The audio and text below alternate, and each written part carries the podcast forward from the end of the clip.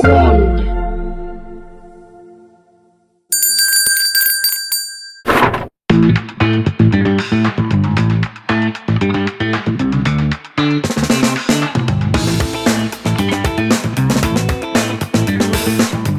ortasında eğitim konuşuyoruz serisinin eee ilk defa Mount Network'ün Yenilgan stüdyolarında çekilmeyen Vizyon Koleji'nin Bahçeşehir kampüsünde çekilen yeni bölümle merhabalar, hepiniz hoş geldiniz. Abdülkadir Özbek eee bugünkü konuğumuz. Hocam teşekkür ederim, beni kırmadınız. Ben Merhaba, teşekkür ediyorum buraya kadar geldiğiniz ve misafir olduğunuz için. rica ederim. Hocam şimdi benim aklımda bir şeyler var konuşmak için ama önce bir sizi tanıyalım. Siz kimsiniz? Nasıl oldu da eğitimci oldunuz? Özel okulculuğa nasıl girdiniz? Neler yapıyorsunuz? Bir yandan da sosyal medyada ciddi bir eğitim influencer'sınız aslında.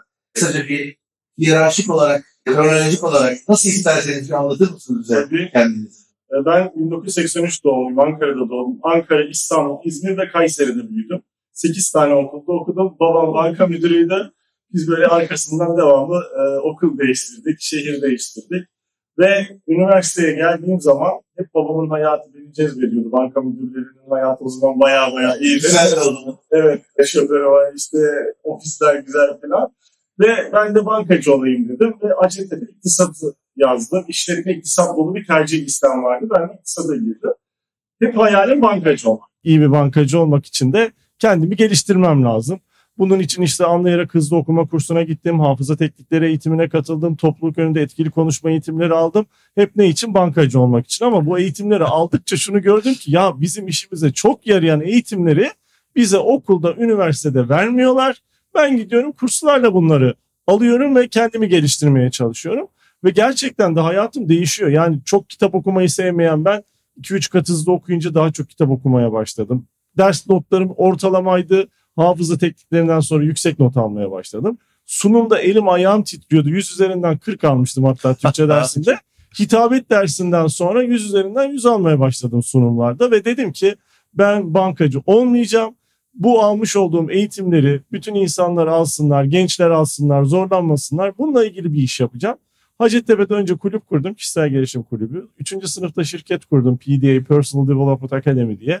Yurt dışından hocalar getirdim Türkiye'ye. Eğitim sektörüne kendimi geliştirmek için başladığım yolculuktaki gördüğüm faydalardan sonra başkaları da faydalansın diye girdim. İlk, Süper. ilk giriş bu. İki- Harika. 2004 yılında ilk şirketimi kurdum. Bitti tabii üniversite. Ne yapacağım? Ee, Herkes işte eğitimle ilgili bir şey yaptığınız zaman nerede ben, nereden mezunsunuz? İktisat alakası yok. Ankara Üniversitesi'nde insan kaynakları yönetimi ve kariyer danışmanlığı alanında yüksek lisansa girdim. Ve bu süreçte de kendim de hoca oldum. Hızlı okuma, hafıza Hmm. teknikleri, hitabet derslerini vermeye başladım. Okul okul, dershane dershane, üniversite üniversite özellikle e, eğitim kurumlarını çok gezmeye başladım ve Türkiye'nin 81 ilinin tamamında eğitim verdim. Oo, harika. 105 üniversitede. Konferanslar, yaklaşık 250 bine yakın insanla böyle birebir konferanslarda karşılaşmışız. Online eğitimler hariç. Ve Sahne tozunu bayağı yuttunuz yani yani. hocam. ya 2000'e yakın herhalde konferans olmuştur verdiğimiz. Süper. Ve bu süreçte evlendik, çocuk sahibi olduk. Kızım benim hafif hafif büyümeye başladı. Ve tabii ben bu esnada işte okul kurucularıyla tanışıyorum, eğitim sektörünün önde gelenleriyle tanışıyorum. Gidiyorum hizmet satmaya çalışıyorum. Diyorum ki bakın okullarda bu eğitimleri yapın, çocukların performansı artıyor, sunum becerileri artıyor. Bunlar önemli olan şeyler falan. Ya hocam biz işte bunun parasını almıyoruz ki. Öğretmeni eğitirsek seneye giderse bu boşa gider. Ya baktım bu, bu çocukları ben bu adamlara emanet etmem. Çocuğum okul çağına geldi. Çocuk okul çağına gelince o zaman üç arkadaş dedik ki biz kendi öncelikle okul işletmeciliği şirketi kuralım. Türkiye'de bir ara biliyorsunuz özel okulculuk çok ciddi Evet. e, böyle teşvik ediliyordu. Evet, evet. O dönemde okul işletmeciliği şirketi kurduk. Sonra kendi okulumuzu kimse bize iş vermeyince açtık. Kimse işletmeyi vermeyince Tabii diyorlar ki nereye iş açtınız işlettiniz. Türkiye'de ilk olan bir iş yapıyoruz. Referans aranıyor. Referans gösteremedik. Ve kendimiz e, bir okul sahibi olduğumuzda işte bu okul nasıl olmalı? ismi ne olmalı? Konsepti ne olmalı? Dünyadaki eğitim araştırmaları ne söylüyor? Gelecek nereye gidiyor falan. Bu analizleri yaptıktan sonra ismine vizyon dedik. Ve e, 2014 yılında özel okul sektörüne girdik. Okulun ilk öğrencisi benim kendi büyük kızım. O zaman 3 yaş grubundan başladı. Şu an 7. sınıfta. Maşallah. Bir de küçük geldi arkadan. O da şu an 3. sınıfta. Ben aynı zamanda veliyim. Bu arada bugün konuşurken veli şapkam da girecek. Her ikisi de. devreye. Ne güzel. Ve böylelikle başlayan bir yolculuk. Sonrasında tabii biz 3 kişi başladık bu yolculuğa ama 5. yıla geldiğimizde diğer iki arkadaşımız bıraktılar. Sektörün geleceğini karanlık gördüler. İşte bizim de öğrenci sayıları da bunu destekliyordu o zaman. Karanlığa doğru Evet. gidiyordu. Çok okul açıldı. Çok fazla sektöre, sektör dışından giren oldu. Çok ticari bu işlere yaklaşanlar oldu. İtibarı çok kayboldu. Üstüne pandemisi vesairesi, enflasyon krizleri şu anda bir sürü Hala devam ediyor. Ee, siz de çok güzel bu arada hocam dile getirdiniz geçen sene özellikle Teşekkür özel ederim. okulcuları anlayan. Bu sene çok daha güzel dile getirecek hazırlıklar yapıyorum. Belki bu yayınlandığında paylaşırım yani. İnşallah veliler gözünde çok itibarsız bir yerde duruyoruz. Doğru. Ama gerçekten eğitimi seven, eğitime gönül veren, bu işle alakalı dertlenen insanların bunu bırakmaması lazım. Bu işleri yapması lazım. Çocuk emanet ediyoruz insanlara. Dolayısıyla ben o noktada vebali bir iş yapıyorum ve o emaneti aldığım emaneti en iyi şekilde taşımaya gayret ediyorum. 4 senedir tek başıma ilerliyorum Vizyon Koleji'nde. iki kampüsümüz var. Bahçeşehir, Beylikdüzü, Marina. Bu burada yaklaşık 1800'den fazla öğrenci var iki kampüste Hı hı. ve şubeleşmeden kalitemizi çok üst düzeye çıkartarak, teknolojiyi etkin kullanarak çocukları geleceğe hazırlamaya çalışıyoruz. Bugüne uyandırmaya çalışıyoruz ve güzel böyle şükürler olsun bir geri bildirim de alınca velilerden. Çocuklar güzel yerlerde e, gidiyorlar, bizleri temsil ediyorlar, mezun oluyorlar. İş hayatına artık atılanlar var bayağı bir okulumuzdan mezun olup. Bunları görünce de mutlu oluyoruz. Böyle Hocam, biraz kısa, harika. hafif, uzun ama Yok çok çok çok tadında bir tanıtım kısmı oldu. sağ olun. Benim tarafımdan baktığımızda gördüğüm şeyden yola çıkarak iki tane tespitte bulunmak istiyorum. Ben yıllar önce siz okulu kurduktan çok kısa bir süre sonra bir konferansta görmüştüm, dinlemiştim sizi. Ondan sonra tanıştık zaten ama o, o sırada şeyi gördüm. Ya bu adam sanki 50 kampüslük bir zinciri olan bir okulu yönetiyor gibi. Yani okulun sponsor olduğu etkinlikler, dahil olduğu etkinlikler, yer aldığı, kendini konumlandırdığı yerlere bakınca siz sadece iki kampüste belki 22 belki 52 kampüslük etki yaratıyorsunuz. Birincisi bu gözlemim var. O yüzden aslında sizi konuk ettiğimde buradaki başarının temelinde yatan bir şeyleri konuşmak istediğim için konuşmak istedim sizinle e, buluşmak istedim. Diğeri de teknolojik gelişme ne varsa ben diyorum ki kesin Abdülkadir Hoca bunun bir yerinde vardır. İşte uzaktan eğitimle ilgili bir dönüşüm oluyor. Tamamen uzaktan bir lise olsa mı acaba diye onunla ilgili yatırım fikirleri kesin geliyor. İşte dünyada Microsoft'un partneri olacak olan e, kurumlar varsa Vizyon Koleji kesin onlardan bir tanesi oluyor.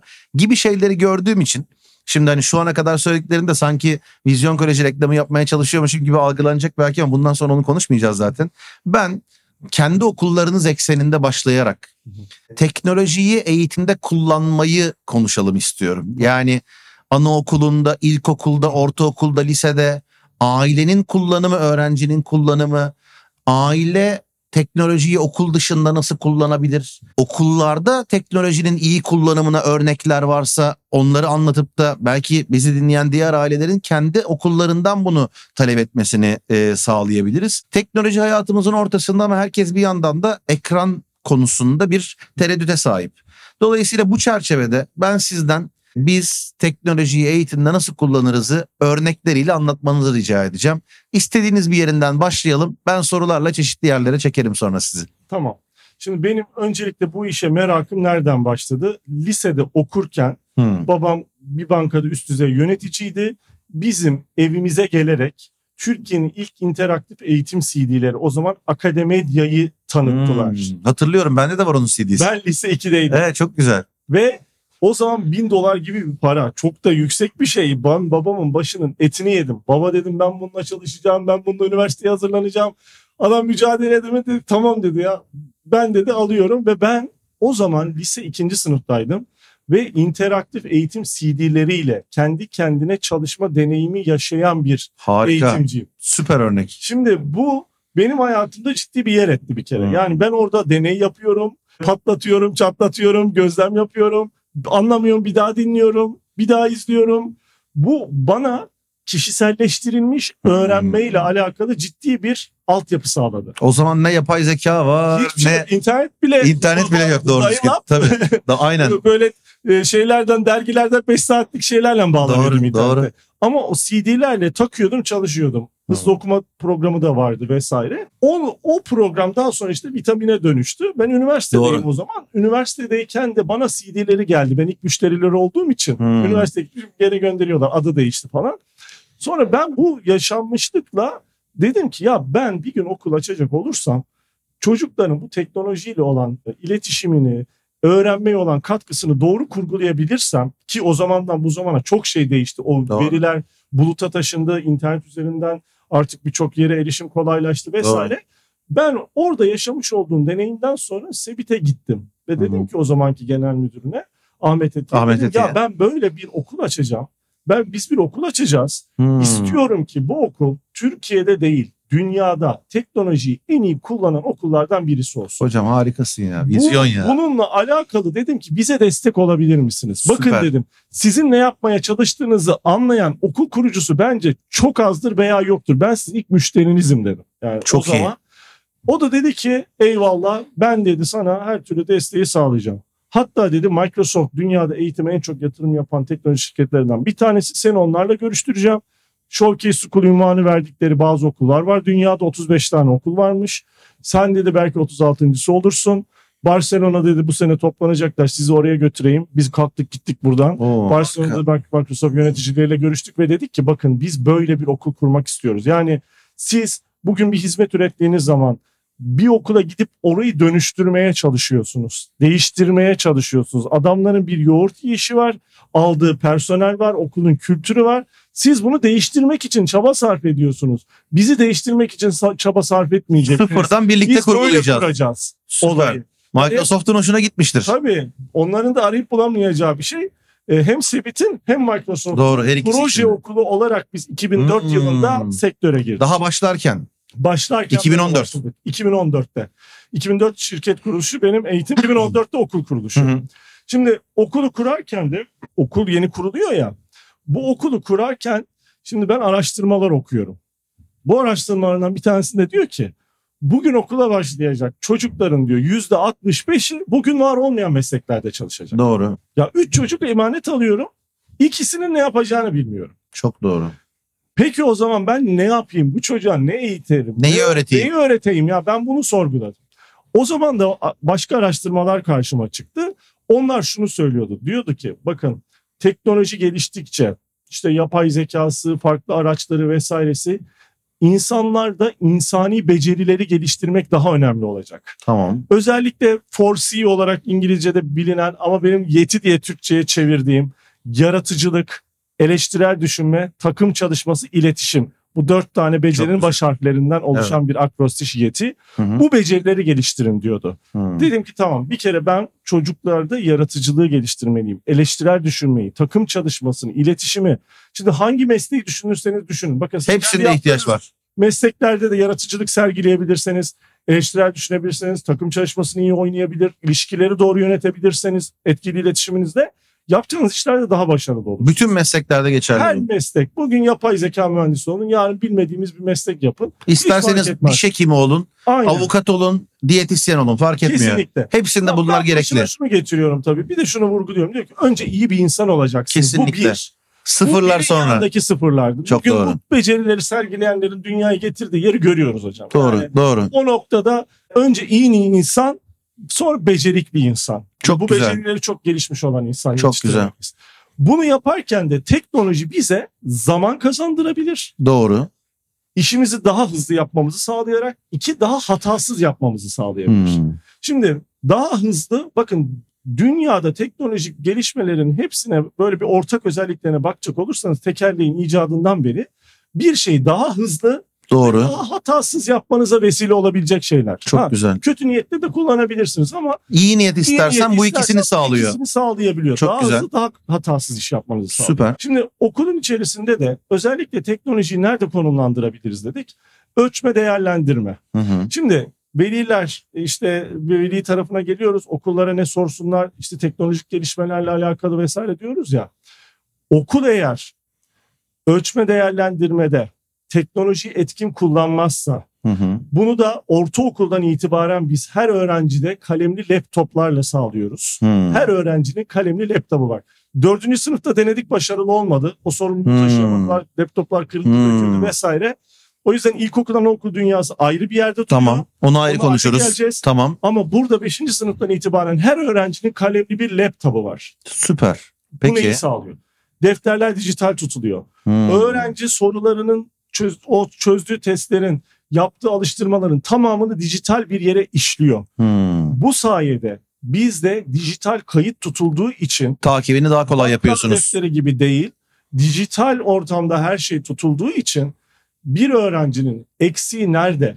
Bu eksiği kapatmak için benim hangi reçeteyi yazmam lazım? Bana teknoloji bu noktada çok ciddi destek sağlıyor. Ben bunu şöyle anlatıyorum. Diyorum ki bakın bizim okulda diğer okulları ayıran farkı sorduğunuzda aklınıza şöyle bir şey gelsin. İki tane okul düşünün. e, Daha doğrusu iki tane hastane düşünün. Hastanelerin bir tanesinde MR, röntgen, tomografi, ultrason, lazerle tedavi, robotik cerrahi var. Diğerlerinde de bunlar yok. Ama ikisinde de çok iyi doktor var. Doktor iyi bile olsa. Doktorlar çok iyi. Öğretmenler, rakip okullarımızda da iyi öğretmenler var. Ama eğer kurucular onların önüne bu imkanları sermiyorsa onlar neşterle ameliyat yapıyorlar. Gidiyorlar çocukların canlarını açtabiliyorlar ki bizdeki Çok neşter doğru. nedir? E, sektörde daha fazla ödevdir, daha fazla testtir, daha fazla ekiptir, daha evet. fazla özel derstir falan filan. Biz burada bunları daha az, daha acısız Süper. yapıyoruz diyorum. Bu bu şekilde bir yaklaşım var. Öğrencinin işini kolaylaştırıyor. Öğretmenin işini kolaylaştırıyor. Yönetimin işini kolaylaştırıyor. Bütün bu teknolojiler öğrenme performansını arttırabiliyor nasıl? Ben bir konuyu anlamadığım zaman, bir soruyu çözemediğim zaman bana özel ödev geldiğinde herkese aynı ödev gitmediğin zaman Hmm. ben zamanımı daha iyi değerlendirebilirim. Çok doğru. Özellikle sınav hazırlığında çok ciddi bir faydası var. Sadece ihtiyaca yönelik çözüm Evet. ürettiğin için daha verimli Kesinlikle, çözüm üretiyorsun. Kesinlikle. Hatta ve hatta bakın bu dönem bu sömestr tatilinde ilk defa kişiye özel kitap basıp vereceğiz. İlk dönem boyunca çözemediği sorulardan analizlerin olduğu Çok iyi. Ve kişiye isminin yazdığı her sayfasında bir kitap basılarak verilecek. Kişiselleştirilmiş öğrenme deneyimi yaşatmak için sizin bu teknolojileri kullanmanız gerekiyor. Aslında hocam veriyi toplamanız, Evet. veriyi analiz etmeniz ve ona özel çözüm üretmeniz gerekiyor. Yani siz belki de dijitalleştirilmiş şekilde o defter tutmayı, kaydını tutmayı yapmasanız bu çözümleri Tabii. Bakın mesela defter tutma olayı. O OneNote ıı, sınıf not defteri diye bir uygulamamız var. Tamam. öğretmen sınıf defteri açıyor OneNote içerisinde matematik Hmm. öğretmeni hı. diyelim ki 9'a matematik defteri diye bir şey Evet. açıyor. Onun detayını soracaktım. oraya- iyi oldu geldiniz. Çocuklar ekliyor oraya Tamam. tamam mı? Şimdi normalde ödev gönderecek diyelim. Ödeve diyor ki bu, bu soruları çözün çocuklar diyor. Ödevi oraya yüklediği anda herkesin defterine düşüyor. Bakın deftere Hmm. düşüyor. Bütün o Defterle kitap entegre olmuş Evet. durumda şu anda bu söylediğinizde Evet. aslında. defter bir anda bir kitap gibi bir şeye dönüşüyor. Doğru. Tamam mı? Çocuk da el yazısıyla bakın el yazısıyla o soruları çözüyor diyelim ki. Hmm. Hmm. Yani çoktan seçmeli sınavlar vesaireler var ama diyelim ki el yazısıyla çözmüş. Tamam. Nasıl analiz ediyorsunuz? Onu merak o ediyorum. deftere öğretmen istediği an bağlanabiliyor. Hmm. Çocukların bütün defterlerine bağlantı kurabiliyor. Bir Hmm. örnek anlatacağım. Çok hoşuma gitmişti bu. Çocuk ödev gelmiş. Ödevleri yaparken bir tanesini yapamamış. Yanına da demiş ki sor. Yarın gidince okulda sınıfta sorayım demiş. Ya. Akşam öğretmen ya bu çocuklar ödevleri yaptı mı yapmadı mı diye kahvesini yudumlarken bir geleyim bakayım demiş.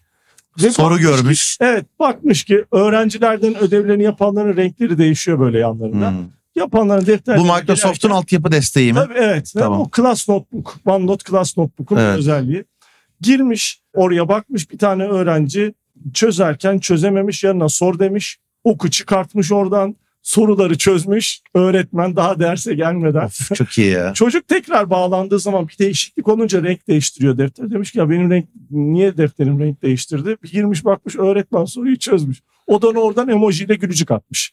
Şimdi bakın bu her yerde öğrenme. Heyecan verici ya. Zamandan mekandan bağımsız öğrenme. Sınıfta açın defterlerinizi kontrol edeceğim deyip 40 dakikalık dersi yememe. Öğrencinin bu duyguyu yaşaması, öğrenme deneyiminin zenginleşmesi, öğretmenin oturduğu yerden ödevleri rahatlıkla kontrol edebilmesi vesaire gibi bakın bunlar en basit seviyedeki kazanımları bu işin. Çok güzel. Bu böyle bir dünyaya gidiyor. Yani ve bu arada mesela benim şu anda ilk okul, ortaokul, lise defterlerim yok. Ama Ya ben- herkesin defterleri de var Ben, yani. ben ben defter kullanmak isteyen bir öğrenciyim de, diyelim ki 6. sınıftayım. Hı. Deftere yazıp çizsem fotoğrafını çekip yüklesem aynı. Tamam. süper. Buna engel yok. Ben burada basılı materyalleri komple kaldırmadım. Hı hı. Dedim ki ben isteyen öğrencinin normal deftere yazmasına da müsaade ediyorum. Ama yazma deneyimi çok iyi olan iş, e, aletlerle, laptoplarla ben bunu yaptığım için öğrenci zaten buradan devam etmek istiyor. Yani Anladım. o ona eziyet geliyor. Bir kalemi var, sınırsız rengi var. Bir defteri var, sınırsız sayfası var. Doğru. O sayfanın içerisine zihin haritaları yapıyorlar.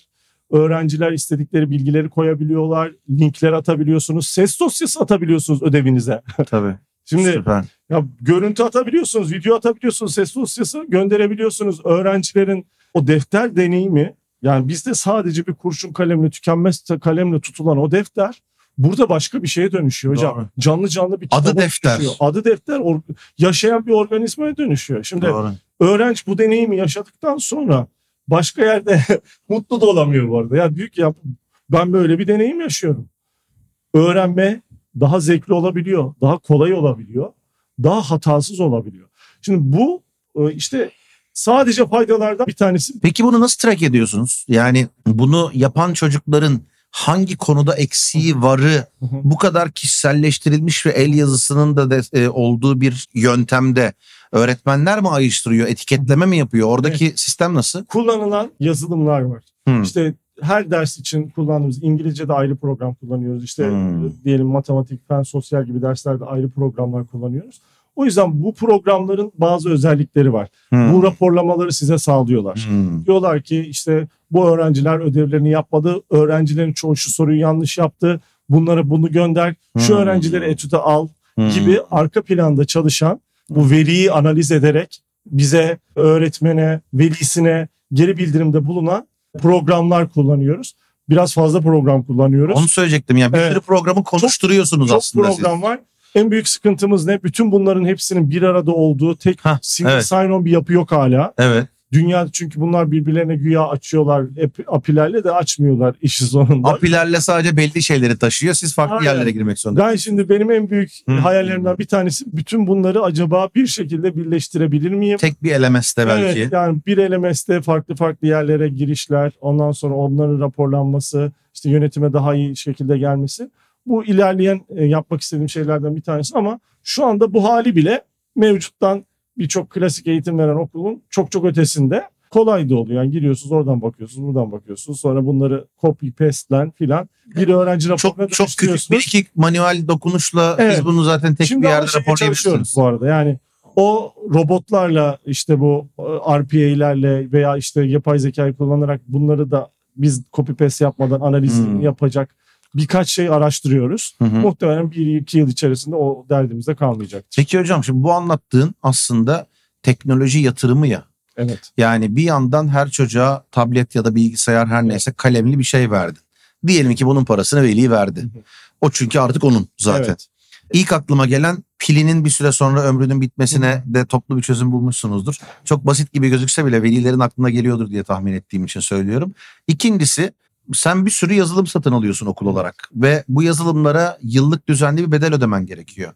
Bu yatırım, bu bitmek tükenmek bilmeyen her yıl yapılması gereken yatırım seni kurtardığı giderlerle kıyasladığında ona değer bir maliyet şeyi çıkıyor mu? Yani ben bir veli olarak bunu sadece okuldan bekleyebilirim. Veli olarak kendi kendime bunu yapamam belli ki. Ee, belki sadece o programlardan bazılarının dışarıdan üyeliğini satın alabilirim ve belli şeyleri görebilirim. Ama okulların büyük çoğunluğunun bunu yapmamasının sebebi, sizin kadar teknolojik altyapıyı kullanmamasının sebebi nedir tam olarak? Hem burada maliyeti merak ediyorum hem de öğretmenlerin de herhalde o teknoloji kullanımına alışık olmasıyla ilgili dertler vardır diye tahmin ediyorum. Şöyle bir kurumda bir şey başarılmak isteniyorsa bu kültürel bir değişimi gerektiriyor. Doğru. Yani bugün birisi işte şunu diyebilir. Biz hiç teknoloji kullanmadan eğitim yapacağız. Bu da bir yoğurt yiyiştir. Buna Doğru. da saygı duyuyorum. Bunlar biri doğrudur, biri yanlıştır demiyorum. Farklı farklı tarzlardır. O yüzden bu işin başarısı için en önemli faktör kurucudur. Hı hı. Kurucunun inanması, bedel ödemeyi göze alması, Hı hı. bunun faydasına çok inanması, bununla alakalı öğretmenlere, yöneticilere liderlik etmesi en önemli kriter. Aksi takdirde kimse kendi yoğurt işini değiştirmek istemez. Doğru. Bildiğini okumak ister insan. Doğru. Biz ilk başta kurarken okulu normal tahta koymadık. Herkes dedik akıllı tahtayı mecbur kaz. Gemileri yaktık. Tamam. Ondan sonra defterler ilk başta yoktu. Dedik ki defter kullanmayacaksınız. Bunların hepsini mecbur kaldırdı, kaldılar. Kültürel olarak yerleştirmek için. Kültürel Çok değişimi Evet zorla böyle ilk sene çok bedel ödedik ilk 5 sene. Ya pandemidir bizim kırılma noktası. İnsanlar Doğru. yaptığımız Mecbur çok kaldı herkes. görüyordu. Ya bunlar 10 sene sonra lazım olacak teknolojiler. bir anda lazım Bir oldu. anda böyle herkes bir baktı ki başka bir yere gitti olay. Biz orada aralıksız eğitime devam eden tek okulda. Ya bir hafta herkes ara verdi biz o arayı bile vermedik. Bu kültürel olarak içeride vardı çünkü. Birincisi kurucunun inanması, bedel ödemeyi göze alması. Bunun bedeli öyle sanıldığı kadar çok üst düzey falan değil. Sağlam bir network altyapınız olacak. Hı hı. Çok hızlı bir internetiniz olacak. Hı hı. İnternet su gibi bir şey bizde çünkü. Hı hı. Su gittiğinde nasıl hayat duruyorsa Doğru. burada da internet giderse Hı. durur derslerde vesaire. Ha backup'larımız var, yedek planlarımız var. Her sınıfta artık şeyde engellemiyoruz normal tahtaları vesaire. Artık oluştu o kültürel değişim hı, içeride. hı. Ama yatırım noktasında bir yatırım gerçekten gerekiyor. Ama bu yatırımı günün sonunda siz de veliye yansıtıyorsunuz. Akademik yıl setlerindeki accountları belirtiyorsunuz. Hı hı. Yapacaksanız kendi yatırımınızı, okul ücretinizi ona göre belirliyorsunuz vesaire. Tabii son birkaç yıldır bunlar sıkıntılı Evet zor, ama artık zorlaştığı için Evet, soruyorum. Yani evet. peki bu nedenle yapmak zorunda olmadığınız eski usul başka giderlerden kurtuluyor musunuz? kurtuluyor musunuz? Şöyle aynı sayıda bizim ana giderimiz öğretmen. Doğru. Aynı sayıda öğretmen çalıştırıyoruz. Doğru. Bir şey değişmiyor. Öğretmen tasarrufu sağlamıyor şu anda bunlar. Hı hı. Ama Yakında Gelecekte- sağlayacak bence. gelecekte özellikle 5-10 sene içinde. yabancı dilde falan özellikle birebir pratikleri çocuklar ekranlarla çok daha ileri seviyede Evet. yapabilir belki. O noktada gelecekte bunlar insan kaynağı noktasında tasarruf sağlamaya doğru gidebilir. Doğru. Kendi kendine öğrenmeye doğru bence olay evrilecek bu arada. Bence de. Evet. Kalitesi arttıkça bu içeriklerin, bu yönetim sistemlerinin vesaire. Ama şu anda o anlamda bir tasarrufu yok. Kağıt kürek işlerini bayağı bir azaltıyor. Biraz oradan tasarruf. Belki o ama o bir evet. şey değil yani Evet. giderleri içerisinde. Bu maliyet getiren bir şey Doğru. ama kaliteyi çok arttıran bir şey. Evet. Çocukların bir kere böyle bir kültürde yetişmesi onların üniversite ve iş hayatında inanılmaz İş çok işine yarıyor. işine yarayan bir şey. E, yönetsel anlamda da bizim işimizi çok kolaylaştırıyor. Mesela bizim hocam 5'te herkes gider evine. Servis kalkar gider. Hafta sonu çok nadir çalışırız. Yani bu insani olarak bizim ailemize zaman ayırmamız, eşimize dostumuza zaman ayırmamız gerekiyor ya. Yaşam kalitesini arttırıyor Yaşam öğretmenin. arttırıyor bir. İkincisi daha böyle huzurlu bir atmosfer. İçeride işlerin daha böyle profesyonel yürüdüğü bir atmosfer sağlıyor. Ya ki o iş tatminini yükseltiyor. Onun bence değeri daha yüksek maddi değer. Peki yeni öğretmen aldınız. Adaptasyon sürecini nasıl yapıyorsunuz? Adaptasyonda da şöyle okul açılmadan önce Vizyoner Öğretmen Akademisi programımız var. Öğretmenler, yeni alınanlar diğer öğretmenlerden daha önce davet ediliyor ve atölye çalışmaları yapılıyor. Hmm, okey. Devamlı atölyeler var. Bir de mentörler de atanıyor. Böyle birbirlerine body gibi Hmm, bağlanıyorlar Çok da. güzel. O ilk haftalarda özellikle zümre toplantılarında her şey paylaşılıyor rahatlıkla. Ve böylelikle öğretmenler birkaç hafta içerisinde eski öğretmenlerimizin, e, tecrübeli öğretmenlerimizin yaptığı şeyleri neredeyse yapabilir hale geliyorlar. Peki hocam şimdi güzelleme yapmaya devam ediyoruz. Tersine biraz sonra Evet. geleceğim ama ortaokul lise segmentini Evet. konuşuyoruz şu anda. Ona biraz sonra geçeriz. Ortaokul, lisede başka nasıl kullanıyorsunuz teknolojiyi? Yani şu ana kadar mesela kişiselleştirilmiş öğrenmeyi öğretmenle ilgili kısmından konuştuk. Ne bileyim dijital kaynaklar ve benzeri. Evet. Şu anda bende kalan algı şu. Öğretmenin ödevlerini kişiye özel verebilmesi, ortak bir yerden görebilmesi, bunların raporlanabilmesi, çocukların da defterlerin dijitalde tutması. Bunun dışında teknolojiyi başka nasıl kullanıyor ortaokul, Oku- lise öğrencisi? Okuduğunu anlama becerilerinin geliştirilmesi en önemli bence akademik kazanımdır. Hmm. Öğrencilerin kitaplarının dijital olması, sesli olması, seslerini kaydedebilmesi, geri bildirim Hmm. verilebilmesi. Hmm, Mesela bunlar çok önemli. tamam. Matematikle ilgili mesela soyut kavramların daha görsel bir şekilde zihne Hmm, yerleşmesi bunlar çok çok önemli. tamam. Onun dışında İngilizce bir kere pratik açısından çok çok önemli. Nasıl bir katkısı Orada oluyor? Ne yapıyorsunuz İngilizce ile İngilizce'de mesela şu anda özellikle bazı kullandığımız yapay zeka programlarında çocuk telaffuzunu yanlış yaptığı zaman oradan bir geri bildirim Hmm. alıyor. Bir sonraki level'a geçemiyor. Hmm. Mesela ben kendi kızımdan bu mesela ilkokulda da var bu arada. Hmm. Kullandığımız İngilizce dijital platformu geçen hafta beraber yaptık ödevi oradan biliyorum. Çizgi filmlerle İngilizce öğretiliyor. Orada diyor ki şimdi sen tekrar et diyor. Telaffuzu doğru yapamayınca geçemiyoruz bir sonraki Hmm. sayfaya. Orada telaffuzu diyor ki böyle yapacaksın. Bak şöyle çıkartacaksın mesela. Yani her öğrencinin özel bir ders e, hocası olmuş gibi oluyor. Süper. Ben şu şey geldi aklıma şimdi siz bunu anlatırken hocam. Aslında siz dünyayı yeniden keşfetmiyorsunuz. Tabii. Dijital olarak bireylere sunulmuş olan çeşitli yazılımları alıp okulun içine adapte ediyorsunuz. Evet. Nasıl seçiyorsunuz? Ben bir veliyim. Ben şimdi veli olarak İngilizceyi, matematiği, işte ve benzeri diğer şeyleri dijitaldeki bunun gibi kaynaklardan öğrenmek istiyorum. Evet. Siz ne yaptınız da onlarcanın içinden bunu seçtiniz? Nelere dikkat ettiniz? Evet. Ben veli olarak neye dikkat etmeliyim bu tip dijital araçları kullanırken? Şimdi işin en zor kısmı orası. Heh. Yani doğru Güzel. malzemeyi seçmek. Hmm. öğretmen, yönetici bu doğru malzemeleri seçmeli. Bununla ilgili ne yapıyoruz? Bir kere ben e, mesela kendim ve eğitim yöneticilerimle beraber olabildiğince fuarlara katılmaya çalışıyoruz. Hmm. Bir. Güncel yeni Evet. programları Mesela ve işte Ocak'ta gideceğim yine Bet London'a. Lo- Londra'da eğitim teknolojilerinin en ileri seviyedeki Hmm. fuarlarından bir tanesi Hmm. gerçekleşir.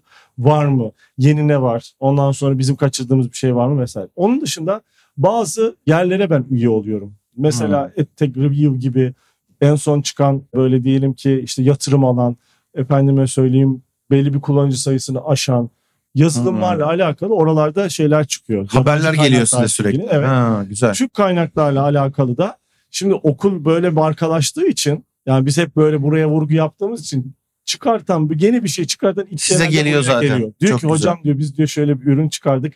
Bir de ben çıktığım her yerde buradan da söyleyeyim diyorum ki bu sektöre K12'ye siz bir ürün, servis, yazılım bir şey geliştirdiyseniz ilk önce buraya gelin. Ben size Birlikte test edelim. geri bildirim vereyim. Evet. Ürününüz iyiyse alayım kullanıcısı olayım. Değilse de iyi olması için geri bildirim vereyim. Bu Süper. bulunmaz bir nimet onlar için. Evet. Sahadan direkt. Çok doğru. Program bir geliyor. Ben ekibe gönderiyorum. ilgili kişileri çağırıyorum. Diyorum ki arkadaşlar bakın böyle böyle bir program çıkmış. Bu programı bir test edebilir misiniz? Arkadaşlara geri bildirim vereceğiz diyorum. Hemen bir rapor geliyor. Hiç bulamadıkları bir şey. Tuş bazında şu tuşu şuradan alsın buraya götürsün. İşte burada bu olmuyor. Bu müfredatın sıralamasına uygun değil vesaire neyse. Şimdi bu geri bildirimleri alıp düzelten arkadaşlar sonra sahada bunların satışında çok başarılı oluyor. Bunları görmezden gelenler de başarılı olamıyor. doğru. Biz bu noktada bir laboratuvar gibiyiz. Labo- şimdi onu diyecektim. Laboratuvar burası onda. Burası aslında. laboratuvar gibi. Ben şimdi mesela bu pazar günü, bu pazar günü mail attım bütün personele. Her pazar ben bir mail atarım. İşte gördüğüm mesela bazen ben yapıyorum. Arkadaşlar diyorum şöyle bir video izledim. Bu videoyu sizle paylaşmak istedim. Hı. Orada bir, yeni bir teknoloji mesela iki hafta önce Google Gemini'yi attım. Daha yeni iki gün olmuştu çıkalı. Dedim ki Google Gemini'yi çıkarmış. Olay iyice karışıyor. Chat Karşı- GPT'ye sağlam rakip geldi. ChatGPT'yi sollayıp geçecek Çok bir net, rakip evet. geldi. Bu videoları izleyin. Eğitimin geleceğiyle alakalı bir şeyler düşünün, tasarlayın. Bir cisim yaklaşıyor. Güzel. Sonra mesela bu hafta ne dedim? Dedim ki arkadaşlar eğitimde yapay zeka ile alakalı kullanımı aktif olan öğretmenlerle ben istişare toplantısı yapmak istiyorum. Mesela haftaya onlarla istişareler yapacağım. Ne faydası var? Nerede tak- takılıyor? Ne yapılıyor? Ve vesaire. Şimdi bana sahanın içerisinde ders veren öğretmenler bu konuda geri bildirimler verecekler. Ben bu heybeyle gideceğim Londra'da. Süper. Bakacağım. Arayışı ona göre Evet yapacaksınız. diyeceğim ki ne olsa. İhtiyaç analizini İhtiyacım çıkartıp ne? ona Evet. göre çözüm üre- Ve üreteceksin. gelecekte benim yapmak istediğim şey şu. Ben iki tane okulda kalma sebebim de bu aslında. Ben eğitim teknolojileri alanında yatırım yapmayı düşünen bir girişimciyim. Anladım. Yani okul açmaktan ziyade her bir okulda en fazla bin kişi okutabiliyorsunuz işte. Doğru. Ya milyonlarca öğrenciye dokunmak lazım. Ben bu araçlarla bence dokunabilirim milyonlarca öğrenciye. Evet. Farklı dillerde de dokunabilirim. Benim hedefim bu noktada örnek e, bir iş çıkartmak, öğrenme performansını öğrencide arttıracak, öğretmenin motivasyonunu yükseltecek, işte iş ve işleyişi daha hızlı, daha hatasız yapmamızı sağlayacak bir ortam oluşturmak. Hı hı. Bunun ben e, Türkiye'de bu anlamda örnek olduğunu düşünüyorum. Herkese de söylüyorum. Diyorum ki gelin sorun, cevap verelim. Instagram'da özellikle paylaşıyorum. Güzel şeyler paylaşmaya çalışıyorum. Ya Evet. siz de gidin yapın. Evet. İşte veliler sorsun. Siz bunları yapıyor musunuz? Okulda bunlar kullanılıyor mu? Kullanılmıyor mu? Vesaire. Bütün bunlarla alakalı olabildiğince ilham vermeye çalışıyoruz. En büyük şey ikinci e, şeyde yani kurucular vesaireler önemli, altyapı önemli dedik ki öğretmen seçim süreci bunun meraklısı olan öğretmenleri seçmeye çalışıyoruz. Kendisini geliştirmeye meraklı olan, didinen öğretmeni bulmaya Doğru. çalışıyoruz. Öğretimsel liderlerle yöneticilerimiz de öğretimsel liderler. Onlarla çalışıyoruz. Hizmetkar liderlik yapan kişileri seçiyoruz. Hı hı. Egosunu öğretmen üzerinde tatmin etsin istemiyorum ben. Çok doğru. İşini kolaylaştırmak için bizler varız yöneticiler olarak. Bunlar bir araya gelince bir sürü bileşeni var da bunlar böyle kısa zamanda ilk aklıma gelenler. Peki hocam şimdi anaokulu ve ilkokula geçerken aslında oraya da yansıyacak olan bir şey. Ben şimdi siz o kadar çok teknoloji anlattınız ki ben ortaokul lisede çocukların bu kadar çok ekran karşısında olmasına, bu kadar teknolojiyle iç içe olmasına karşıyım. Evet. Ben toprakta öğrensin, doğada öğrensin, gerçek hayat tecrübesi edinsin istiyorum. Evet. Gerçekten buna inanıyorum bir yandan. Evet evet. O kadar çok teknoloji konuştuk ki. Evet. Teknoloji bu çocukların gerçek hayattan, kağıttan, kalemden, kara tahtadan, gerçek hayattaki işte ne bileyim yemek yapmaktan, toprakta bir şey ekip yetiştirmekten uzaklaşmasına neden olur mu diye kaygı duyuyorum. Diye aklından geçirenler vardır. Ben de o kaygıyla sorayım. Ortaokulda, lisede teknolojiyi hayatın ne kadar içinde, eğitimin ne kadar içinde, ne kadar dışında tutmak, Evet. bu kadar teknolojiyle iç içeyken ekran bağımlısı olmamasını nasıl sağlamak diye sorular geliyor aklıma. Şöyle şimdi biraz önce saydığınız şeyleri de okulda yapıyoruz. Hı. Yani öğrenciler doğaya çıkıyor, projeler yapıyor, aktif oluyor vesaire. Sonuçta işlediğiniz dersle de ilgili bir şey. Ben en başta ne dedim? Yeti. Esas yetiyi geliştirmeye O çalışıyoruz. yüzden oraya gelmek istedim Bu yetiyi aslında. geliştirmek için projeler yapmaları lazım. Gerçek projeler yapmaları lazım. Hayata dokunan, işte TED organizasyonları yapıyorlar. Siz de daha önce gelmiştiniz, Evet. konuşmuştunuz. evet, Mesela onlar her şeyini öğrenciler yapıyorlar. doğru. Orada teknolojiyi neresinde kullanıyor? İletişime geçerken kullanıyor. Afişi tasarlarken kullanıyor. İşte orada işin takibini yaparken kullanıyor vesaire. Şimdi bizim burada yaptığımız derslerde defter yerine dijital bir deftere yazı süreci var. Evet, Ama geri kalan da öğretmene bakıyor zaten. doğru. Yani öğretmen baktı ekran süresi deftere siz normalde ne kadar bakıyorsanız o kadar. Kitaba ne kadar bakıyorsanız o kadar. Bir dersin 40 dakikalık dersin tamamında siz ekrana bakmıyorsunuz Doğru. ya da deftere kitaba bakmıyorsunuz. O kadar mı?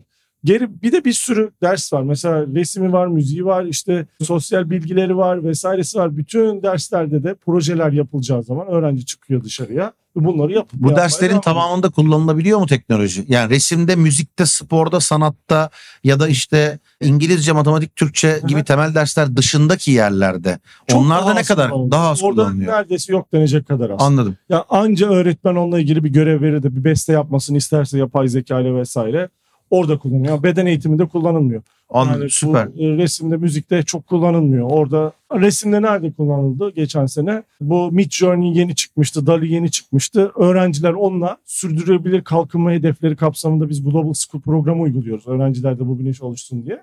Orada öğrenciler o araçlarla, yapay zeka araçlarıyla resimler yaptılar, sergiler açtılar. Hmm. Çok güzel tasarımlar çıktı. Süper. Ama normal resim dersinde de el işiyle bir sürü şey ürettiler. Onları da sergilediler orada. İsteyen, ilgisi olan, merakı olan, bundan zevk alan öğrenciler bunları daha çok kullanıyor.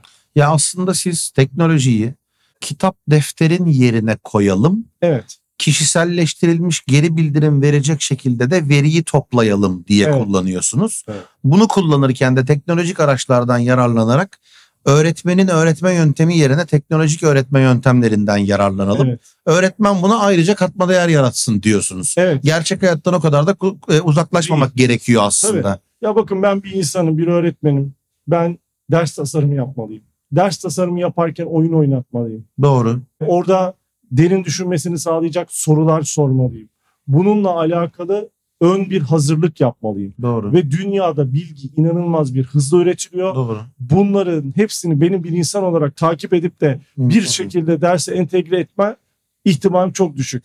Bu araçlar bana bunları birazcık daha hızlı kolay yapmamı sağlayan araçlar. Ya öğretmen öğreten Evet. değil de öğretim tasarımcısı Evet. haline gelmek zorunda Evet. artık. Aynen öyle. Tasarımı iyi yapılmış bir ders zevkli olur hocam. Aynen öyle doğru. İyi ders tasarımı yapacak öğretmen nerede ne yapacağını bilecek. Bunlar da bu noktada çok güzel destek sağlayan araçlar oluyor. Yani ben öğrenciye ders anlatacağım. Önden bir test göndermişim. konunun hazır bulunuşluğunu bilerek anlatırım. Doğru. Kimisi de her sene anlattığı gibi, gibi anlatır. anlatmaya devam eder. Peki hem Microsoft tarafında tekrar sormak istiyorum hem de işte Coursera, edX, Udemy ve benzeri da bunlardan mesela. yani bunları ya da Microsoft'un ya da Google'ın farklı araçlarını da kullanıyor musunuz diye en son onu sorayım. Tamam. Sonra anaokulu ilkokula geçelim. Bu lise öğrencilerinde ben bunu bayağıdır yapmaya gayret ediyorum arkadaşlarımla beraber. Diyorum ki buradan mezun olan her öğrenci ilgi alanına göre Hı hı. uluslararası bir platformdan, Coursera, edX, Udemy gibi bir platformdan dersler alsın. Hı hı. Bu dersleri sayalım. Hı hı. Orada çünkü acayip bir dünya var. Var doğru. Şimdi mesela örnek veriyorum. Ben yıl başlıyor menü oluşturmalarını istiyorum öğrencilerden. Hı Bir takım oluşturuyoruz. Diyoruz Hı ki arkadaşlar siz girin orada da yüzlerce ders var ya. Bu derslerden ilgi çekebileceğini düşündüklerinizi çıkartın. Tamam. 100 derslik menü hazırlayın. Hmm. Bunlardan başka ders isteyenler de bize iletebilir. Sıkıntı yok bakarız içeriğine vesaire uygun son davranırız. Ama öğretmenler önce 100 derslik bir menü bir havuz evet, çıkartıyor. bir havuz çıkartıyoruz. Kaybolmasınlar o Ve havuzun bunlar içinde diye. öğrenciler tarafından oluşturuluyor. Ha süper. Mesela oradan ben daha önce görmemiştim. Bir tanesi kognitif fitness dersi almış. Bilişsel fitness dersi diye bir ders var. Ya Türkiye'deki milli eğitim müfredatına bu dersin gelmesini Mümkün değil. Yıllar var. onun orada o ders alıyor. Kimisi kara kalem dersi alıyor. Kimisi blockchain dersi alıyor. Hmm. Kimisi generative AI dersi alıyor. Kimisi sosyal kültürel bir işle ilgili, bir yemek yapmayla ilgili bir ders alabiliyor. Şimdi orada o kadar zengin bir menü var ki. Doğru. Ama bu neyi sağlıyor? İlgi alanlarına göre kendi kendine öğrenebileceği ders saatleri oluşturuluyor. Öğrenciler Hmm. bitirdiği zaman hedeflerine göre buradan mezun olurken çok sağlam bir özgeçmişle mezun oluyorlar. Yani birçok üniversite mezunundan daha iyi bir özgeçmişle mezun olabiliyorlar. Hı hı. Bence bu çok kıymetli. Onları araştırırken bir kere bir dünya açılıyor bir anda. Tabii tabii. Burada neler Ya ne varmış dersler diyor. varmış. Ne içerikler varmış. Dünyada neler neler oluyor. Bir kere o çok önemli. Kendi kendini öğrenmeyle alakalı da ciddi bir deneyim yaşıyor. Bence o yüzden çok kıymetli o, Güzel. o yapılan da. Onun parasını kendin veriyor çocuklar. Kendisi veriyor. Evet, vesaire. bazıları ücretsiz. Biz o menüyü hazırlarken öyle hazırlıyoruz. Diyoruz ki bak bunlar ücretsiz. Ücretsizler bunlar, ücretler bunlar. Türkçeler bunlar, İngilizceler bunlar. E, istediğine göre al. Bize bildir yeter ki. Bitme tarihini de söyle biz o gün soralım. Yani takip kontrol yapalım. Microsoft'un başka aracı var mı hocam? Mesela çocuk, çocuklar hani ben çok takığım ona o yüzden söyleyeceğim. Excel bilerek çıkıyorlar mı? Pivot table Evet. yapabiliyorlar mı buradan tabii, çıkarken? Word, Excel, PowerPoint, Sway, ondan sonra OneNote, Teams. Hatta yaz şöyle yapsınlar bence. Microsoft Visual College yazsınlar YouTube'a. Girsinler kendileri seyretsinler. Hı. neler neler konuşuyor o çocuklar. Pandemiden önce Pandemiden önce bunları yapıyor. ayrı izlesinler yani. Güzel. Dolayısıyla aslında teknoloji okur yazarlığı gelişmiş Tabii. olması için gerekenler. Tabii tabii. Bu arada hani tüm bunları şu gözle izleyip dinleyebilir herkes yani. Girip Vizyon Koleji'nde ne yapıldığına bakabilirler. Beylikdüzü'nde ya da Bahçeşehir'de oturmayan bambaşka bir yerdeki birisi buradan model alıp örnek alıp tabii. kendisi aslında benzerlerini kendi çocuğu için ortaokul lise seviyesinde Tabii. yapmaya çalışabilir Ya kullanılan uygulamalardan Ben da. de cevap da yazıyorum. Evet. Ee, okul ziyaretlerinden gelenler oluyorlar. Anlatıyoruz, söylüyoruz. Instagram'da paylaşıyoruz, YouTube kanalında paylaşıyoruz, web sitesinde paylaşıyoruz. Yeter ki siz de yapın. Sonuçta herkes bu memleketin çocuklarını Öyle, öyle. yetiştirmeye çalışıyor. O yüzden böyle biz yapalım ama kimse yapmasın biz tek olacağız. Benim hiç öyle bir şeyim yok. Ya Zaten bölgesel bir durum var. Sonuçta Evet, Çekmeköy'den yani. buraya öğrenci gelecek hali yok yani. O, o yüzden Aynen siz bilgiyi paylaşmayı seviyorsunuz. O yüzden Instagram'da bir eğitim influencer'ı olmak böyle olan bir şey. Paylaştıkça olan Evet. bir şey. Peki hocam anaokulu, ilkokul. Anaokul, Benim kızım 7 ilkokulda- yaşında. Teknolojiye o kadar aşırı neşir olsun istemiyorum bir Evet. taraftan. Bir taraftan da bakıyorum. Geçen gün daha yazdım. E, Morpa Campus uygulamasında her şey o kadar güzel öğretiliyor ki. Evet. Bir tek orada bazı baktığım şeylerde işte önünde yanında sağında solundayı öğretirken diyorum ki ben olsam öğretmen olsam bunu buradan izlerim. Giderim sınıfta onun aynısını yaparım bunu kullanmam. Hı hı. Dolayısıyla hani teknolojiyi kızımda kullanırken izlediğim ve gözlemlediğim şeyler var. Bazıları senin sınıfta çeşitli imkanlarla kullanamayacağın için öğretme yöntemi olarak oradan izlenmeli. Bazıları da gerçek hayata çok güzel örnek olabilecek şeyler diye bir tek örnek benimki Morpa gördüğüm Evet. için. Bunun gibi bir sürü örnek vardır. Anaokulda, ilkokulda nasıl kullanacağız Yok, teknolojiyi? örnek yok. Yok mu çok örnek? Oo Yok, güzel. biliyor musunuz? Bu memlekette içerik üretenlerin %99'u sınava içerik üretiyor. 8-12 ortaokul ise. Hadi ya. Anaokul, ilkokulda çok ciddi bir kısırlık var. Oo. Ve bu noktada da E daha iyi değil mi hocam? Ekrana bakmasın çocuklar diyeceğim şimdi mesela. Şöyle o açıdan değerlendirdiğiniz zaman evet yani çocukların bu ekranla ilişkisini bir düşünmek. Evet onun Ekran için bakılıyor. Evet. Yani sadece siz oyun oynamak için teknolojiyi kullanıyorsanız, video seyretmek için kullanıyorsanız ve bunlar da anlamsız videolarsa tabii ki de engelleyin. Ama üretim için kullanıyorsanız, örnek veriyorum anaokul, ilkokul seviyesinde Minecraft in Education Hmm. mesela çocuklarda programlama becerisi, algoritmik düşünebilme becerisi, tasarım, yaratıcılık vesaire işbirliği gibi bir sürü şeye vesile olabiliyor. Hı hı. Robotik kodlama derslerimiz var mesela işte Bilişim Garaj Akademisi ile vesaire yaptığımız ondan sonra Legolarla işte en son çıkan Zbot'la beraber yaptığımız yer, yerli milli robotlarla yaptığımız dersler var. Çocuklar kodlamayı öğrenebiliyorlar. Kodlamanın ben şöyle söylüyorum bu arada kodlama dilini öğrenmek için değil. Mantık, algoritmik düşünmeyi Evet. öğrenmek. Bir şeyi sıraya koymak, bir neticeye gitmek, olmuyorsa baştan almak, bunları yaparken olabildiğince daha az hasarlı bir şekilde yapmak, öğrenme deneyimini daha doğru tasarlamak. Bunları bunları bence ilkokulda kazandırıyor teknoloji. Ama bizde ilkokul ve anaokulunda tablet yok. Hı hı. Akıllı tahta var. Akıllı tahtada öğretmen yeri geldiği zaman göstereceği bir şey varsa gösteriyor. O ona çok büyük bir destek sağlıyor bence. Ama daha çok ellerin çalıştığı, Şimdi onu gözlerin çalıştığı, Evet. kolların, bacakların çalıştığı bir dünya var. Anaokulu, ilkokulda. Anaokulu ve ilkokulda yazılım ve bilgisayar değil de elektrik, elektronik ve makine aslında. Robotlar Orada biraz daha robotlar ve evet. e, şeye kayıyor iş anladığım Evet. kadarıyla. Yani o bence anaokul ilkokulda özellikle zaten bu e, sağ beyin gelişimiyle ilgili yaratıcılık, efendime söyleyeyim resim, sanat, müzik bunların bence çok iyi temelinin atıldığı yıllar olması Hı hı. lazım. İlkokulda ekstradan okuma becerileriyle ilgili sesli kitaplar çok güzel kullandığımız. Hmm. E, o hafta öğrendiği konularla ilişkili kitaplar kullanıyoruz. Kazanımlarla ilişkili bazı dijital kitaplar kullanıyoruz. Çocuk normal kitapta bir ses duyamazken, işte bir, bir tepki veremezsen, ses kaydı yapamazken Hmm. oralarda onları yapıyor. İngilizce kitaplarında da hakeza. Yani kitap okumayla alakalı deneyimi hem fiziksel yapıyoruz ama dijitalde de birazcık daha farklı şekilde yapmamızı sağlıyor. Bir de özellikle ödev kısmında mesela akşam evde ödev yaparken işte sizin de kullandığınız Morpa Campus gibi araçlar pekiştirmeyi iyi sağlıyor. Çocuğun daha iyi anlamasını sağlıyor. Veli çünkü konuya hakim değil ama en azından oradan ilerletebiliyorlar Hı hı, süreci. hı hı. O anlamda kullanım noktasında kullanılıyor ama çok daha az. Anladım. Yani orada teknolojiyi eğitime adapte etmenin yaşı 10-11-12'den sonra çok daha ideal anladığım Evet, kadarıyla.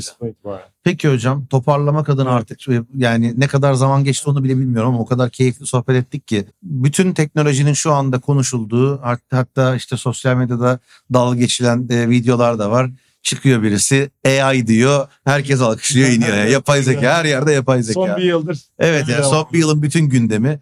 Ama hani belli ki yapay zeka şey gibi değil. Hani 2-3 yıl önce bir metaverse'ü konuştuk ve değil ortadan kayboldu gitti ama yapay zeka öyle değil. Çok Değil. hayatın çok ortasında içinde. Evet. Bu kadar teknolojiyle haşır neşir olan biri olarak yapay zekadaki geliş, gelişmelerin hem eğitim sektörüne muhtemel etkileri, velilerin çocukları için ilkokul, ortaokul, lise seviyesinde yapay zekanın gelişmesini nasıl takip etmeleri, nasıl kullanmalarına dair tavsiyeleriniz olur ve işin o kısmından bakarak söyleyecekleriniz neler en son onlarla bitirmeye çalışalım. Ben şöyle söyleyeyim. Bu teknoloji internet gibi bir şey. Yani internetin varlığı kadar önemli bir şey. Elektriğin bulunması kadar hatta bazı teknologlar diyorlar ki o kadar önemli bir şey. Hı. Gerçekten çok değiştirici ve dönüştürücü bir etkiye sahip ve bence hayatımızdan silinmeyecek o metaverse gibi bir teknoloji. Bence öyle. Bu teknoloji sayesinde özellikle veliler çocukları ödev yaparken zorlanıyorlar ya bak ben nasıl kullandığımı söyleyeyim en son kullanım aracımı söyleyeyim. Bir kızım geldi bana dedi ki baba dedi ben dedi ilkokul 3'e giden kızım bu. Dedi ki babacım dedi ben dedi bir ülke tanıtacağım. Ülkeyle ilgili sunum yapacağım dedi. Ondan sonra nasıl bir sunum yapacaksın? Dedi ki İspanya'yı tanıtacağım dedi. İspanya ile ilgili sunumlar yapacağım dedi. Nasıl tanıtmam lazım dedi. Ben daha önce ülke tanıtımı yapmamışım. Girdim ChatGPT'e dedim ki benim kızım dedim 3. sınıfa gidiyor. 3. sınıfta öğretmeni İspanya'yı tanıtmasını istemiş. Böyle bir pankart hazırlayacağız. İçinde sence ne olmalı? Sordum. Dedi ki bayrak olmalı. Ondan sonra kuruluş tarihleri, önemli mekanlar, yemekler. Ondan sonracığıma işte haritası falan filan olmalı. Çat dedi ki kızım dedim bak bunlar bunlar olursa güzel olur. Tamam dedi baba hadi dedi yapalım. Ondan sonra dedim ki araştıralım dedim. Gel beraber bakalım. Ondan sonra araştırdık. ChatGPT'de dedim ki bana dedim harita tasarımı yapar mısın? İlkokul Hı. öğrenci ilkokul öğrencilerin seveceği tarzda bir harita tasarımı. Öyle yaptı. Dedim şimdi dedim bak gel çıktı alalım.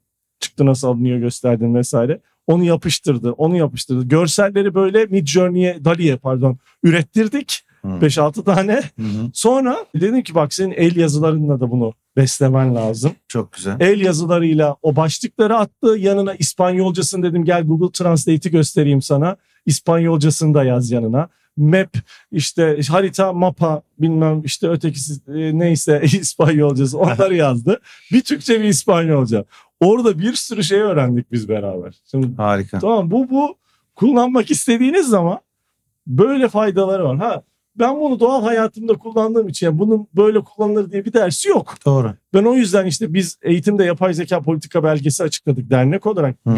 Bir tavsiyemiz şu. Yapay zeka okur yazarlığı dersi herkese verilmeli. Nasıl kullanacağımı bilmedim ben ya. Yetişkinlere, velilere, hayat boyu öğrenme genel müdürlüğü var. Mesela Milli Eğitim Bakanı'nın herkese ya böyle şeyler var.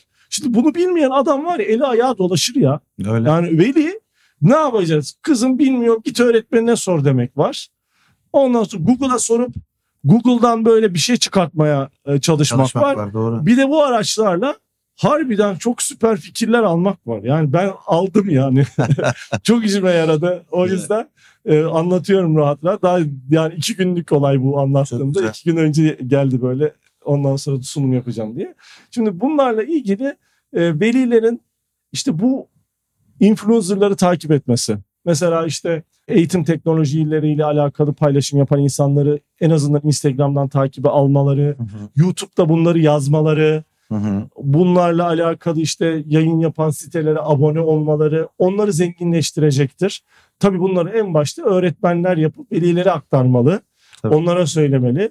Ee, o noktada da eğitim yöneticileri bunları desteklemeli. Okul kültüründe bunları beslemeli. Yeniliği beslemeli. Bunları yapan öğretmenleri takdir etmeli.